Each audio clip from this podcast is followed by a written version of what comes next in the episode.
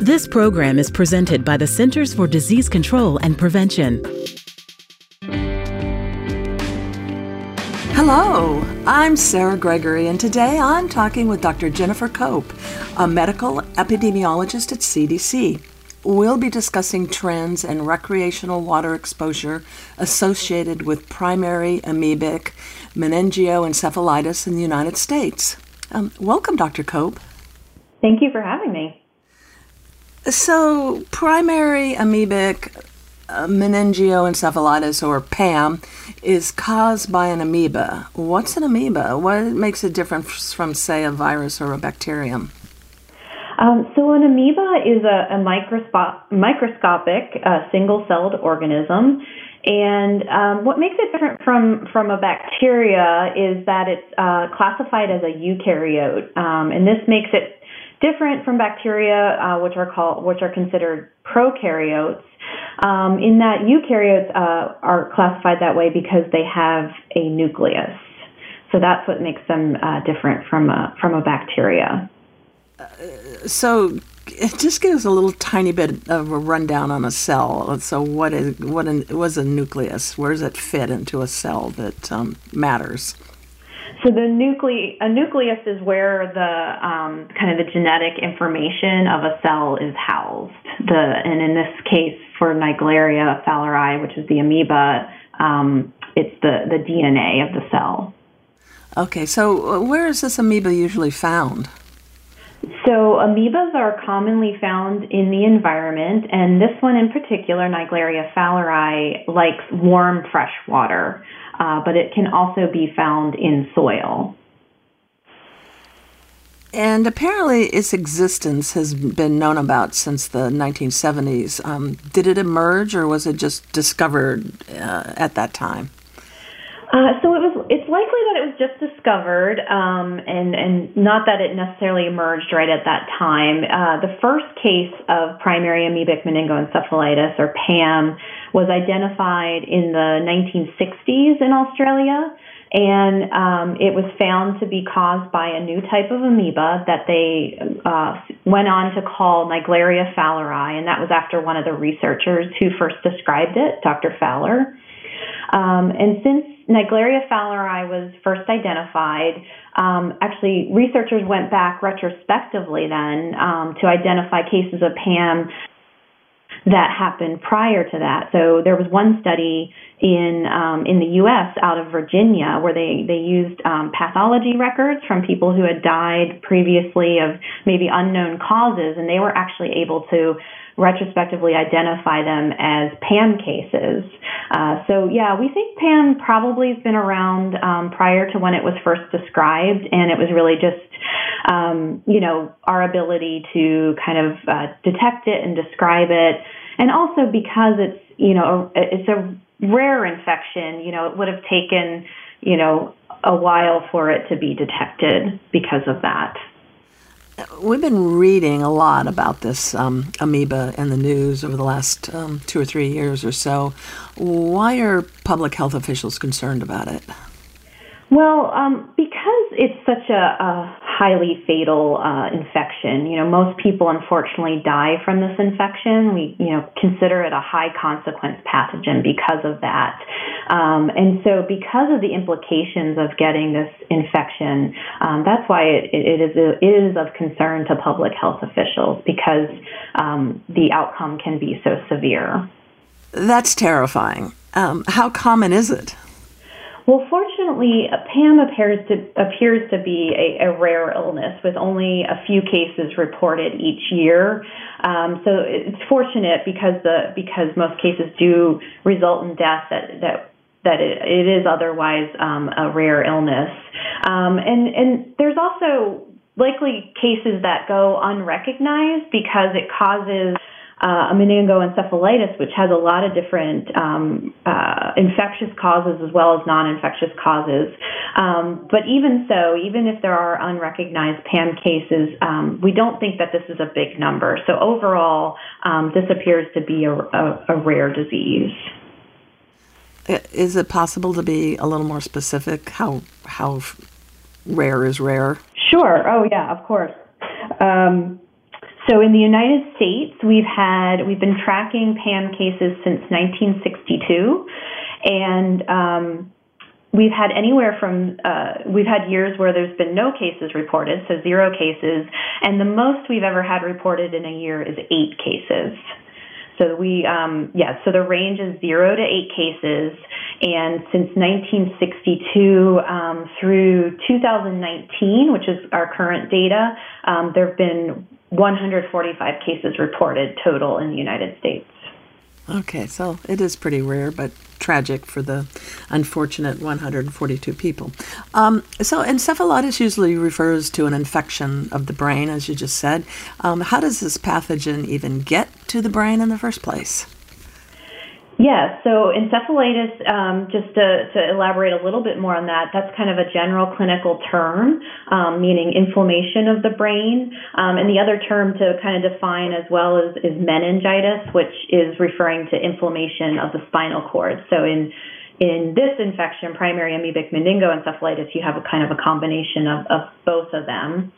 Um, and like I said, they can be caused by many types of infections as well as non-infectious causes. So um, in the case of PAM, it it causes like it causes both. Um, and the way this happens is when um, Naegleria fowleri is in the water, and if someone um, gets water that contains this amoeba up their nose, um, that's uh, when the amoeba has an opportunity to use. Um, uh, it gets uses the nerve ending, endings of the olfactory nerve, um, which actually is it penetrates down through the skull into the top of the nose, um, and this is the nerve that helps with your sense of smell. Um, and this is what the amoeba uses to gain access to the brain. Uh, uh, there's been some discussion that with COVID, um, people might be able to get it through their eyes. Could this happen with this amoeba? So for this specific amoeba, Naegleria fowleri, it's not known to to um, to uh, infect people via the eye. Um, there is another type of amoeba that does cause an eye infection, um, but that's not this one, Naegleria fowleri. Okay, so that's just an eye infection, not a brain infection. Yes, correct. Mm-hmm. Okay. Uh, uh, apparently, this amoeba can change its shape and appearance in different environments. Um, why does it do that, and how is that possible? So, correct. Naegleria fowleri does have um, three different forms that it can take. And so the first is the trophozoite, and this is kind of its active uh, feeding form. Um, and it's, a, it's the form that, that causes infections as well. Um, then there is a flagellated form, and this is a very transient form, and it will use this form um, when um, food becomes scarce or uh, just the general conditions of the environment are really are not conducive to you know to survival, and so it'll form a flagella that allows it to move to a new location. And then the third form um, is the cyst, and this is the really hardy form um, that can allow it to really um, survive harsh conditions. So, can you elaborate a little bit on why this is important? Sure. I think the the um, the one to consider and the, the, importance of it is the cyst form, and I think. Um, you know, this is what allows Naegleria fowleri uh, to survive harsh conditions, um, like cold temperatures. Um, you know, Naegleria fowleri really likes warm, warm water temperatures, and so you know, if the temperature is cool, um, the cyst uh, it will encyst, and this might allow it to say hide out in the sediment of a lake or something over the winter, um, and then and can survive there until um, the water begins to warm again. How is a person diagnosed? I mean, how do clinicians isolate this from other possible causes? I think you mentioned earlier that um, it's sometimes an issue. Yeah, I, it, so meningoencephalitis, like I said earlier, is um, is just a general clinical term, and it has a lot of different causes, um, both infectious and non-infectious. And there are causes that are a lot more common than than Naegleria fowleri. So um, it, it, might not be something that um, a doctor is initially thinking about when they see a patient that they think might have meningitis. Um, one of the clues that they might use is if they um, they might be thinking about it more, say, in the in um, in the summertime when it is warmer and when we tend to see these cases. And if they ask the patient about possible water exposures, have you been to the lake? Have you been swimming lately? Um, that might clue them in to the possibility of this infection. And when they're thinking about it, then the way they're going to try to make the diagnosis is um, with any type of meningitis, you're, you're going to want to get a, a, sample of the patient's um, cerebral spinal fluid, um, which is the fluid that kind of surrounds the brain and spinal cord. Um, and this would be something if you, people have heard of a spinal tap or a lumbar puncture. That's how you get spinal fluid from someone. And so, it, almost all cases of meningitis, you're going to get a sample of spinal fluid. And the first way you can try to make the diagnosis of Naegleria is actually by observing, um, looking at the spinal fluid under the microscope. Um, and you can potentially observe um, the motile trophozoite form of, of the amoeba. So you can actually see the amoeba moving in the spinal fluid. Um, however, this does take some um, you know, uh, some expertise um, from the person looking under at, at, the spinal fluid under the microscope, and or sometimes there might not, not be enough amoebas there for for for the um, microbiologist to see. So, um, really, the gold standard now for making the diagnosis is um, a PCR test. So, polymerase chain reaction, um, which is a test that can detect the DNA of the amoeba in the spinal fluid. And that's a test we have here at CDC, and it's in a couple of other places around the country, and the spinal fluid can be sent there to do that testing. So, if it's diagnosed, it's more just for elimination of other things, right? Because it's fatal. there's no real treatment for it. Is that right? Well, um, while it is fatal in most cases, there are a handful of survivors, and there are some um, there are some uh, medications that can or some treatment that can be tried. Um, it's not always successful, but we do think that the earlier the diagnosis is made, um, there is a, a better opportunity for survival if, if treatment is given. Your paper is about exposures to waterborne disease during recreational activities. How are these different from other types of exposure pathways, and and what are the other ways? Yeah, so uh, we think this is this infection is always caused by some sort of water exposure. It's just what type of water um, we're talking about, and the most common type of water exposure we see is recreational water exposure, meaning um, exposure in lakes, rivers, streams, basically any water that's not been treated. Um, so this does distinguish it from, say, uh, swimming pool water, which um, swimming pool water is filtered and disinfected. Um, so uh, a well-maintained and disinfected swimming pool should not be a risk factor for for this amoebic infection. Um, but yeah, so untreated recreational water exposure is the most common type of water exposure um, leading to this infection. And kind of a classic scenario, like something you'll see is, you know, like a, a medical uh, medical school or medical board test question is, um, say, a child or a teenager who's recently been swimming at the lake or water skiing or wakeboarding. Um, and they come in a few days later with headache and fever. Um, and that that's kind of a classic uh, scenario for for thinking about um, this amoebic infection. So. The other types of water exposures that we've seen um, more recently um, are in people who have had um, who have used um, tap water for either nasal or sinus rinsing, whether that's for um, therapeutic or religious reasons. So, um, a lot of people who suffer from kind of chronic nasal congestion from allergies or other reasons um, will will do uh, nasal or sinus rinsing using like a neti pot or some other sort of device to kind of clean out their sinuses. Um, and then there's also people who do it for religious reasons. Um, they'll do like a cleansing practice that includes nasal rinsing um, prior to, to prayer.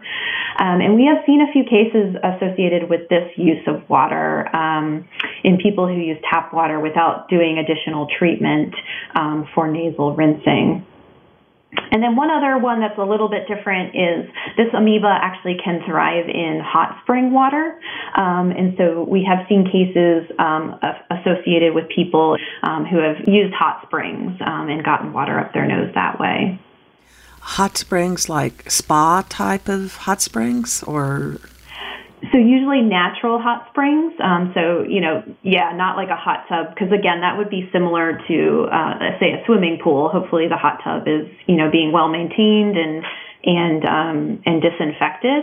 Um, so yeah, I'm referring more to natural hot springs. Yes, I guess I'm thinking of um, some like people go to what they used to call take the waters um, to natural springs that are hot. Like I know there's one in Budapest, there's some in Canada. I'm sure there's some all over the world here in this country. Um, so those could potentially be a risk. Yeah, any any um, hot spring water that's you know not having any additional treatment done to it um, could potentially be a risk. Correct. Okay. So I'm a little bit confused about the tap water. Isn't tap water treated? Yeah, well, tap water, um, you know, is treated, you know, particularly in the United States, our tap water is very safe. Um, however, the treat it is treated to be um, safe for drinking, so consuming water. Um, but if you're using water, the tap water in like more sensitive areas of the body, say like for for nasal or sinus rinsing, or um, some people use water to rinse their contact lenses, which is also not good because then that's going in your eye. Um, those are uses of tap water, which actually could um, uh, cause infections. So what you're thinking about is more, um, you know. Uh, kind of what we thought about back in the day when our water wasn't as safe, you know, with um, uh, fecal contamination. So um, things that cause more diarrheal illness. Um, but in this case, we're talking about, um, you know, organisms like amoebas and that can still exist even in, they can still be in, um, in treated tap water. Okay. So, so, so back to the nasal rinsing. Um, they sell um, saline solution. Mm-hmm. Uh, is that safe to use that? Yeah, so what we recommend if you are someone who does uh, nasal rinsing um, using a neti pot or some other or similar type device, um, and, you, and you're going to, if this would be for people who might be making their own saline solution, say with a packet of, um, um, you know, mixing it that needs to be mixed with water. Um, we recommend that you, I think the easiest thing to do, a lot of people might find to be the easiest thing to do would be to buy distilled or sterile water um, and use that type of water to make your saline solution. Um, the other thing that you can do is you can use tap water that you boil first and then you let it cool um, and you can use that water as well. Those are probably the most common ways to make your tap water um, or to you know to make nasal rinsing safer from this perspective. Okay, but the manufactured um, little bottles of saline solution that you just sort of squirt up your nose occasionally, those are safe? I believe so. Um, if they're yeah manufactured specifically for that reason, that's probably um, a product that you know is sterile. You know before you open it, it's going to be a sterile solution. What did you do in your study if a patient didn't know when or where they were exposed, or a family member didn't know? So, um, yeah, for some cases, um, when we didn't know when they were exposed, um, we were able to use the date that they became ill or the date that they died to calculate the date that they were likely exposed because we do know the average time from when people are exposed to when they become ill is about five days. And then we know um, the average time from when they become ill to when they die is also about five days. So we're able to use that data to estimate when they were um, likely exposed. Um, for people that say had reported multiple exposures, um, if all of those exposures were in within a, a 50 mile radius, for example, say they went swimming at a couple different lakes, but they were all within the same park, um, we were able to include uh, that exposure location as the center of that 50 mile radius, um, since the conditions probably didn't differ very much among those uh, different swimming sites. Um, but unfortunately, if we didn't have any of that information, um, we weren't able to include uh, those cases in this particular analysis. So your study analyzed 120 PAM cases that occurred from 1978 to 2018. What specifically were you looking for, and why did you start at that date? So we had observed anecdotally over the last few decades, um, or uh, mostly actually over the last decade or so, that we were starting to hear about cases happening in states that really had never reported them before. I think the most notable example is the cases that we heard that happened in Minnesota.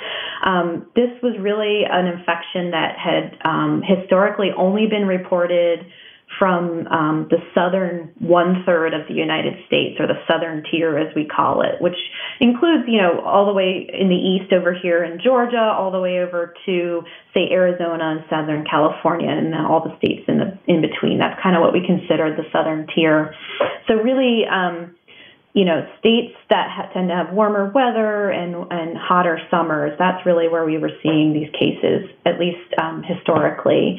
Um, but when we started hearing um, reports coming out of states, say like Minnesota, um, that, you know, certainly uh, had us, got us a little bit concerned. And what we wanted to do then with this analysis is see if we could show any trends in cases in the United States over the last 40 years and whether we could uh, find the environmental data about temperatures to help explain those trends. Um, really, what we wanted to we wanted to get the data to support kind of what we were anecdotally seeing.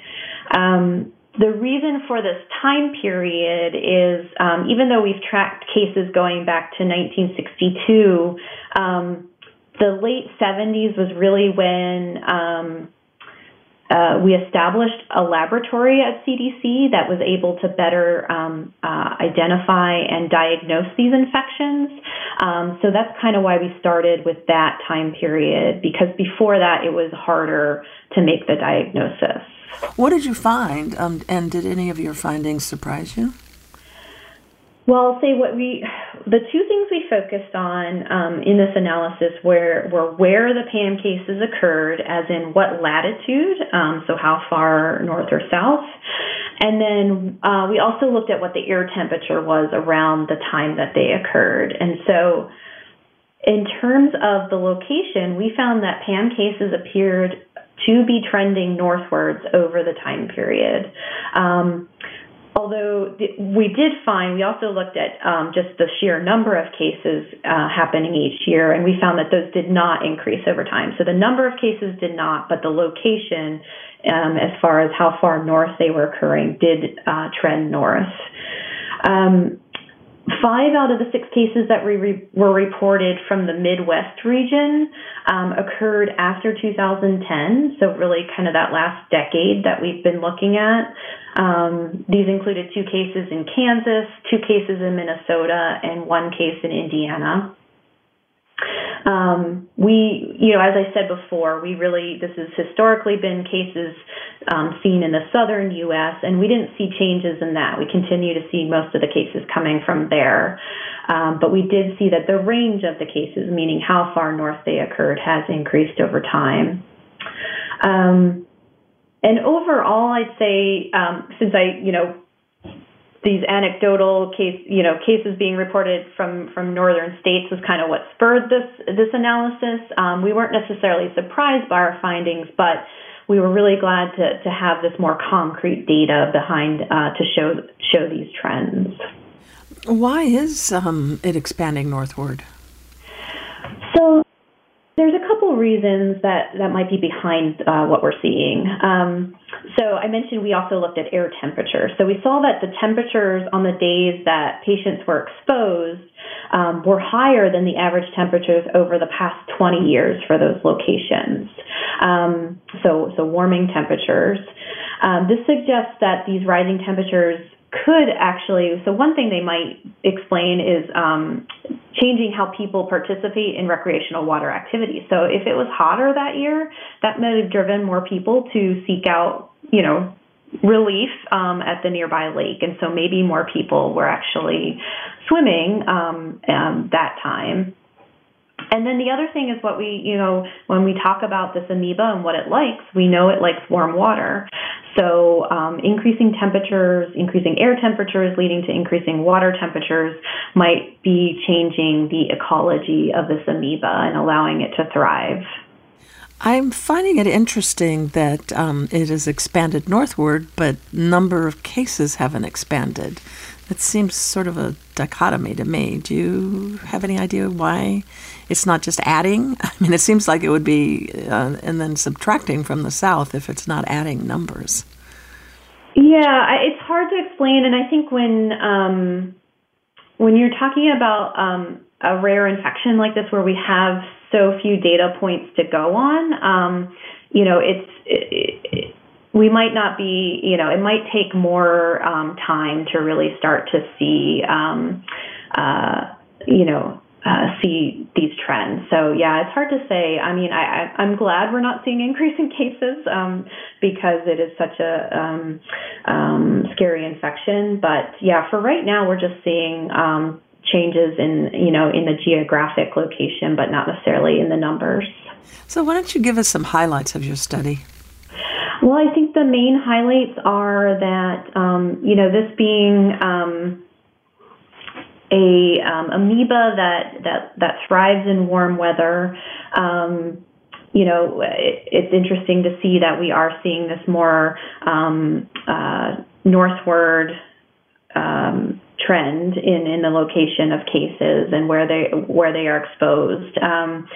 you know it's something we definitely want to keep an eye on, and it's a reason why we are going to continue to track this infection, especially in light of um, you know the the trends we're seeing in the climate in general. What were some of the challenges of the study? I mean, you mentioned a couple, but uh, what do you perceive as the main challenges of finding what you needed to find? Yeah, the main challenge is um, kind of what I alluded to before. Um, it's kind of it's the it's the good and bad of this. So I, I, mentioned this is, you know, we only have a few cases reported each year, which I think fortunately we don't see a lot of cases because it is such a deadly infection. But it also makes it harder to study because, you know, we have so few data points to work from. Um, so, so that's the just in any time we're trying to learn more about um, Naegleria fowleri and, and primary amoebic meningoencephalitis. That's kind of what we're always up against is just um, the few cases that that we have to work with. Um, a couple other things, um, you know, we discussed before that some cases we didn't have the full details on the date and location of exposure. Um, so I think that's something we've been able to improve on. A lot of the ones that we didn't have the full data on were older cases. And so, you know, in more recent cases, we've been actually able to gather a lot of that data.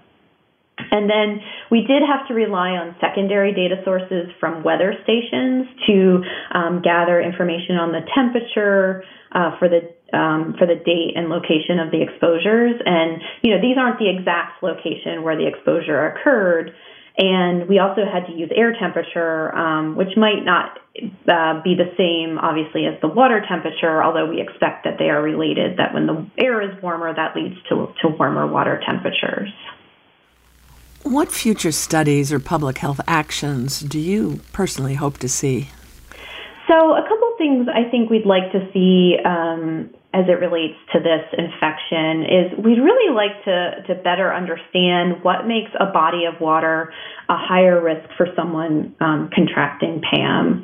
Um, we, we think that, that there, there are some certain features um, because we've had um, we've had locations that have had more than one case associated with them.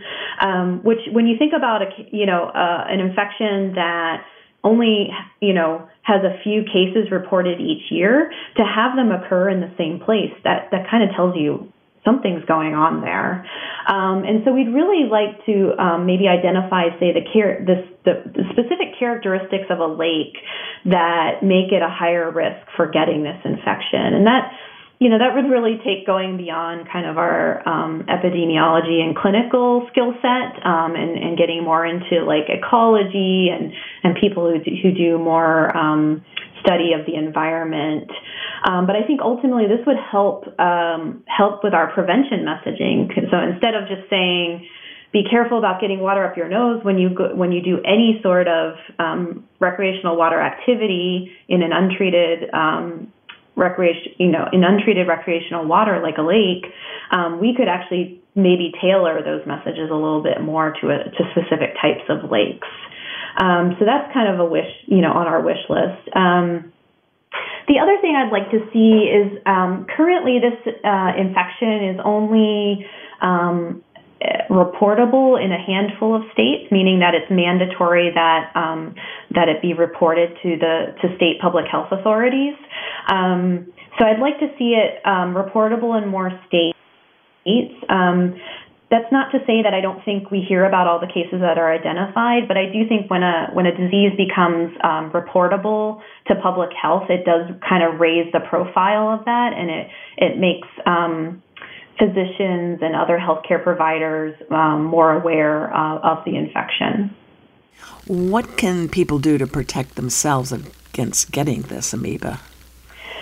So the main overarching thing to, to do to protect yourself is is just limiting the amount, limiting water going up your nose. And so, um, you know, there are a couple ways you can do that. I mean, the the kind of the safest way is just to kind of avoid the activities that'll get water up your nose.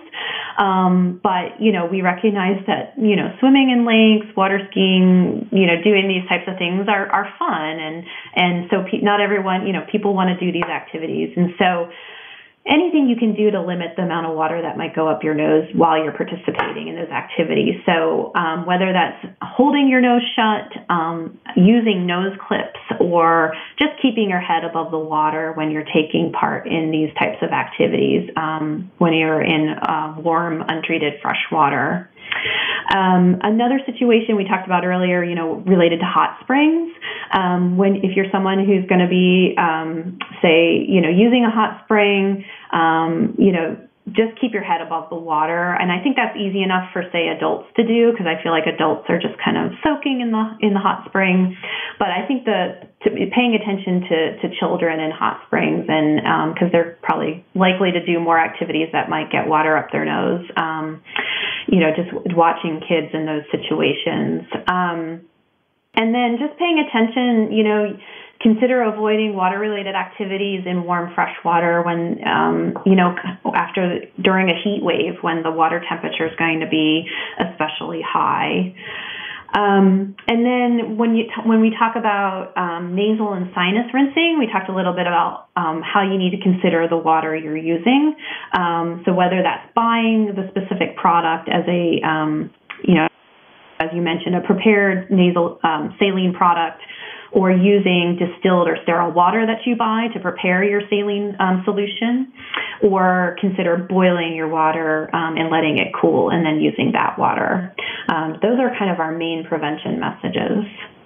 Going back earlier, is this amoeba like settled in the bottom, so stirring up the water in the bottom of the lake? Does that have an impact, or is it just sort of floating around in the water willy nilly anyway? Yeah, I, I, I know that is something. Um, I, I you know people that is another prevention message that's out there. Um, I don't know that I you know I think that you know if you can avoid stirring up the sediment, that's probably a good practice. But I do think that the water, um, the amoeba can also just be in the water column and not necessarily just in the sediment. And so um, I wouldn't you know I wouldn't want to just say that that that that um, taking that action alone would would prevent it. So it's really going to be focusing on limiting the amount of water going up the nose. Right, but additionally, trying not to stir up the sediment at the bottoms probably would be helpful. I think. I mean, I think it's it's it's not going to hurt for sure. okay. Um, the COVID 19 pandemic and all the behavior changes that it's caused have shifted trends in many diseases. Has it affected the incidence of PAM, do you think? You know, that's um, that's hard to say, and I think just going back to what we've said before with PAM being um, being a rare um, rare disease, um, it's just it's harder to draw conclusions like that, especially just after based based on you know one year's worth of data. What I can say is we really did see similar numbers last summer, um, and so you know the summer uh, of 2020 during the pandemic, and so um, I, I don't think we can say. I think this is one instance where we, we can't necessarily say that there's been major changes due to COVID. You're a commissioned corps officer at CDC. Um, tell us about that, what that means, and um, uh, something about your job and what you like about it, and how you became involved with this study. Sure. Yeah, I am a commissioned corps um, officer in the U.S. Public Health Service, um, and that you know that means I'm kind of on duty 24/7 to respond to um, any urgent public health issues. And um, my specific role is as the um, as CDC's um, free living amoeba subject matter expert, and that that does include Naegleria fowleri. Um, and I'll you know I get involved in um, you know, we run a, a, clinical consultation service actually where um, healthcare providers who suspect they have a patient with one of these amoebic infections can actually call CDC 24 7 and get a hold of, of either one of our EIS officers or, or me to, um, you know, kind of uh, run their case by us and, and get some advice on, you know, how to make the diagnosis and what treatment we recommend. Um, and so that, um, you know, that's a, a, a, a part of my job I really enjoy. I'm an infectious disease physician by training, and so um, you know, getting to um, work on these rare infections, you know, where if I was just, um, if I was an ID doc out in the community, just seeing all types of patients, I, I might never see one of these infections. But being here at CDC and focusing specifically on this, um, you know, I get to be involved um, in almost, you know, all the infections that are identified of this type, and so that's it's pretty cool, and it's, um, you know, as uh, you know, for an ID um, person like me, um, it's it's a really uh, uh, unique position to be in. How have things changed for you personally since the beginning of the pandemic? Is what you're doing now different than a year ago? And what are you doing? yeah, I don't think any of us have um, uh, can say that nothing has changed in the last year. Um, I, uh, I I have different coworkers. They're they're a good a good deal younger than the ones that I had in the office. um, working here from home with my family.